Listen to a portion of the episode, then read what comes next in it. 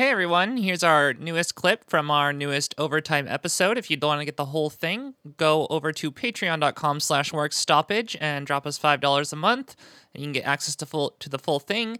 Uh, if you can't afford that, go ahead and hop in the Discord and message one of us, and we would be happy to hook you up because we want everyone to get this awesome information. I actually even made this clip just a little bit longer, just so that you know you have a little bit more fun with it. Anyway, we'll see you next time. As always, labor peace is not in our interest. Solidarity forever. And so that at the end of the 70s rolling into 1980 is the environment labor wise in which you have the beginning of the Reagan era. Bum bum bum. yeah, there's just like crash of lightning and it's just like like I don't know, cause of crows and all the other like a rush of bats flies by the uh, the microphone. Um, and so that's the sort of the framework going on between labor and capital that was happening when Reagan got elected. And so by this time, you already have several years of like, the corporations figuring out how to do PAC spending, labor unions trying to catch up and completely failing because there's a structural imbalance there that you can't overcome. Um, and so you end up with an absolutely incredibly pro business and anti worker environment with this Reagan landslide. And so there was some attempted pushback, sort of nominally, uh, on on Reagan's openly anti-labor policies. Like the AFL-CIO called a series of marches in Washington under the banner of Solidarity Day. Uh, then the 1981 mm. event brought 250,000 unionists to DC. Like that's not, I mean, that's no small thing. Quarter of a million people. That's pretty big. But the, unfortunately, this was all within a business unionist framework. So it wasn't, we're bringing a quarter of a million organized workers to DC to make demands, to say, hey, Congress, I don't care that you just got your super right wing president that you wanted. Like, the, the workers are hurting and we're going to stick around and camp out or just at the very least stay out on strike until we actually see some demands. Instead, they used the rallying of a quarter million people to DC as a fundraising maneuver mm. to lobby for more Democrats. What? What? This is a, like the non early nonprofit brain. Yeah. No, I mean very much so. It's so like there's which it is this is one of those things we look back on this, you know, 40 years later. I can't imagine like getting being able to get like a quarter of a million trade unionists together to all march down to the same city, down to DC, and then just be like, and that's why you got to vote, folks. yeah. What, what are you doing? I mean, like, I mean, like you said, they could have camped out. They could have just stayed on strike. I mean, they could have just marched around for a few days and like went home. But instead, they like showed up in Washington and they were like, "We demand." That you empower half of these people who are already running the show more. Yeah, like we just had four years of a total democratic control of the government. We got nothing. nothing. Maybe if we give them more money, we'll get something. Mm. anyway. And, and so, unsurprisingly, these Solidarity Day rallies didn't amount to much. There's a reason you haven't probably haven't heard of them um, because without a solid list of demands, without any sort of tying this to holding up the point of production, without any sort of concrete proposals that they were demanding, they didn't amount to anything. I, and and and during this time, during these like really hard anti-labor years, where you're seeing concessionary contract after concessionary contract after concessionary contract, where you just have labor completely in retreat with internationals taking pay cuts and benefit cuts and wage freezes and and all and, and introducing two tier contracts and all of these like backpedaling maneuvers, claiming that oh we have to accept this otherwise they're going to close the plant and we're going to mm-hmm. lose all these jobs, with with no attempt to push back by the major internationals. I did just want to highlight a couple of examples of pushback by individual locals. so like UAW Local 14, which represented workers at an auto parts plant, AP Parts in Toledo, Ohio. They were given as part of this wave of concessions. They were given this this concession filled contract, and they're like, "Eh, "Well, this is in line with what all the other ones that UAW is accepting across the board. You just got to accept it." And the local 14 was just like, "No, fuck that. Like we we're still doing good work. There's no like we didn't fuck any of this up. Why should we take a pay cut?" And so they went on strike. And the company, you know, unsurprisingly, as we see all the time, they tried to bring in scabs. But unlike a lot of the stuff that we see now, because of the level of violent repression we see now when, when unions try to do this, uh, the workers didn't just stand there and say, hey, please don't come in. they, when they saw the company trying to bring in scabs, they blockaded the plant to prevent the scabs from coming in. And when the cops showed up to say, no, you got to get out of the way, you got to let them come in, the striking UAW workers fought the cops and kept the scabs from reaching the plant. That's so fucking awesome. I love you would, this. that, it's been so heavily criminalized to do shit like this now. You would probably Yeah. not get away with it anymore. But like, yeah, back in the '80s, you could just fist fight the cops. Yeah, and like they they stayed on strike for nine months, kept the scabs out, and d- despite having basically no support from the national union at first, I believe there was like a little bit of belated support when they realized that the workers had rallied the community around them and then not supporting them was a bad look. Mm-hmm. But there was not the full throated support that these workers deserved.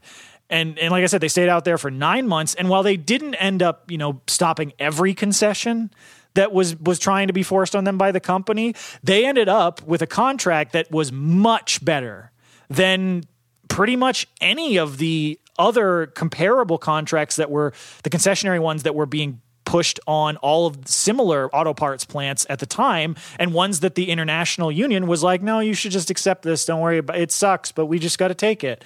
And and so this is one of those instances that I think is important to highlight because sometimes I've seen this portrayed as well, you know, there was all these concessions, but it's just that's how the economy was. There's nothing the workers can do. It was just rough times. And it's like, no, like we, we have counter examples that unions that didn't have anywhere near the support they could have gotten and should have gotten were still able, because they stood their ground, to actually hold off a lot of this stuff. And and so if you had actually had a nationally coordinated fight back against these, one that actually empowered workers like this, you know, UAW Local 14 that mm-hmm. actually said, hey, if you've got militant organizers in your union, fucking promote them, have them lead this stuff because now is the time when we need those people who are willing to go out there and tell the boss to fuck off. That's yeah, right. well, and just look at what the bosses are doing in the meantime. Like, I'm sure in an overwhelming number of examples, they're still giving themselves raises. You know, no, yeah, absolutely. And they're yeah, still I mean, claiming record profits. They're still giving out more dividends to shareholders. Like, none of that's going away. Well, and the, the- money's the there. Yeah. Yeah. and the rhetoric behind like the oh the workers they, they there's, there's nothing we can do is a specific uh like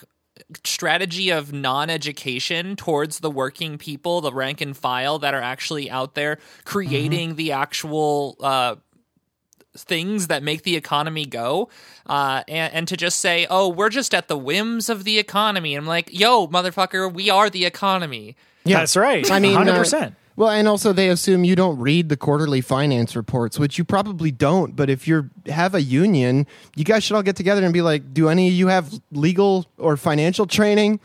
And like, if someone does, be like, "Hey, do you want to help explain these quarterly financial reports to us so we know exactly how we're getting fucked?" Yeah. Yeah. No. I mean, absolutely. I mean, we you we've seen this. Uh, modern example: the the the Warrior Met Coal strikers are on strike right now. Uh, they didn't go protest BlackRock randomly. Like they looked into it. They mm-hmm. they dug into the finances. They knew that BlackRock is the single biggest investor in the Warrior Met Coal Company, and so they went to go try and you know hit them where their money comes from. And and so like that's not a you know hypothetical, a theoretical, a pie in the sky idea. It's like the the, the organized workers know how to do this stuff, and so the, another example is uh, when there's a mining firm, AT Massey, that refused to accept the UMWA master agreement for coal mining. And so rather than, you know, just backing down and saying, well, you know, times are tough and some companies aren't doing as well, the workers struck and, and picketed the mine, but also expanded their picket to a boycott of Shell, which uh, was the parent company of AT Massey, and tied it to Shell's operations in apartheid South Africa. Eh, they even brought in a former member of the National Miners Union of South Africa to run the boycott campaign. Wow, international solidarity? How?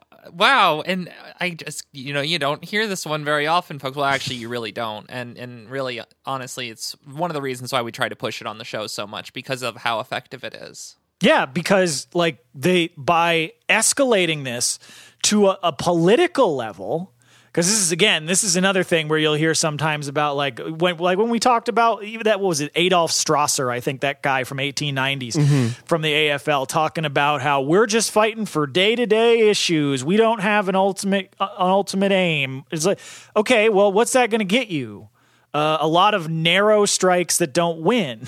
Whereas if you actually understand the interconnectedness of, of all of these issues, you can tie it to hot button important political issues like, you know, companies that supported apartheid. And that was successful for these workers. They forced AT Massey back to the table to accept the, the master agreement, and the strike was eventually called off because they won. And and this again without the full throated support of the UMWA like national structure. So uh, there were locals that fought this stuff and, and even with some success. But unfortunately, a lot of them were viewed not with like joy or or inspiration or solidarity by the leadership of the major unions and labor federations rousers and outside agitators. Exactly. It was like, hey, these guys are are they're making all this trouble. They're screwing up our national plans. They're they are not sticking with the program. They aren't following the chain of command, et cetera, et cetera, et cetera. And a lot of this, like these these locals were viewed with horror and and and, and internal derision by business union leadership. And as a part of this, a lot of these locals were retaliated against, where you either had like militant leadership removed from their posts, or as I said before, some of these pl- locals placed into receivership or merged into larger other locals to then dilute the amount of power the more militant groups would have within them.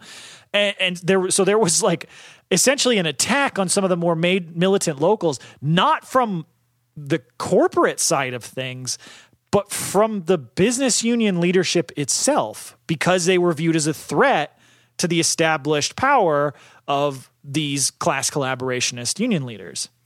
Yeah.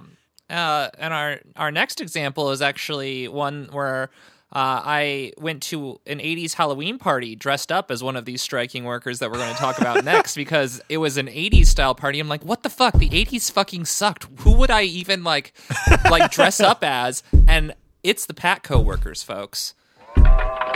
Ah. Communication Workers of America.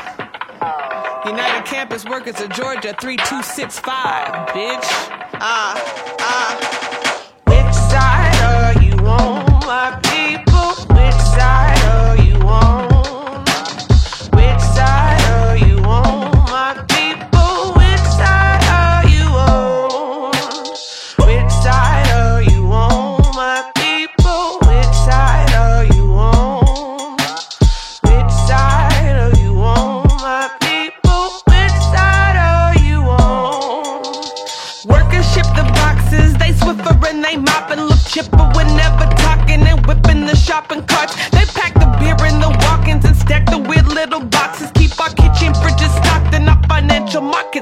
solvent. They clocking for a pithy fifty bucks and bear the coffin of like 60 thrifty chuds and get spit on like sitting ducks. So they are sick of getting fucked. So you ever wanted to honor them? Here's my ask for all my hominids. Collective bargaining. Amazon and Target and FedEx and Walmart and Instacart and Whole Foods till we all get what we ought to get. Workers run the company. There isn't any argument. So are you with them? Are you in? El Pueblo, unido, jamás Vencido, El pueblo unido. Jamás será vencido, El pueblo unido. Jamás será vencido, jamás será vencido, jamás.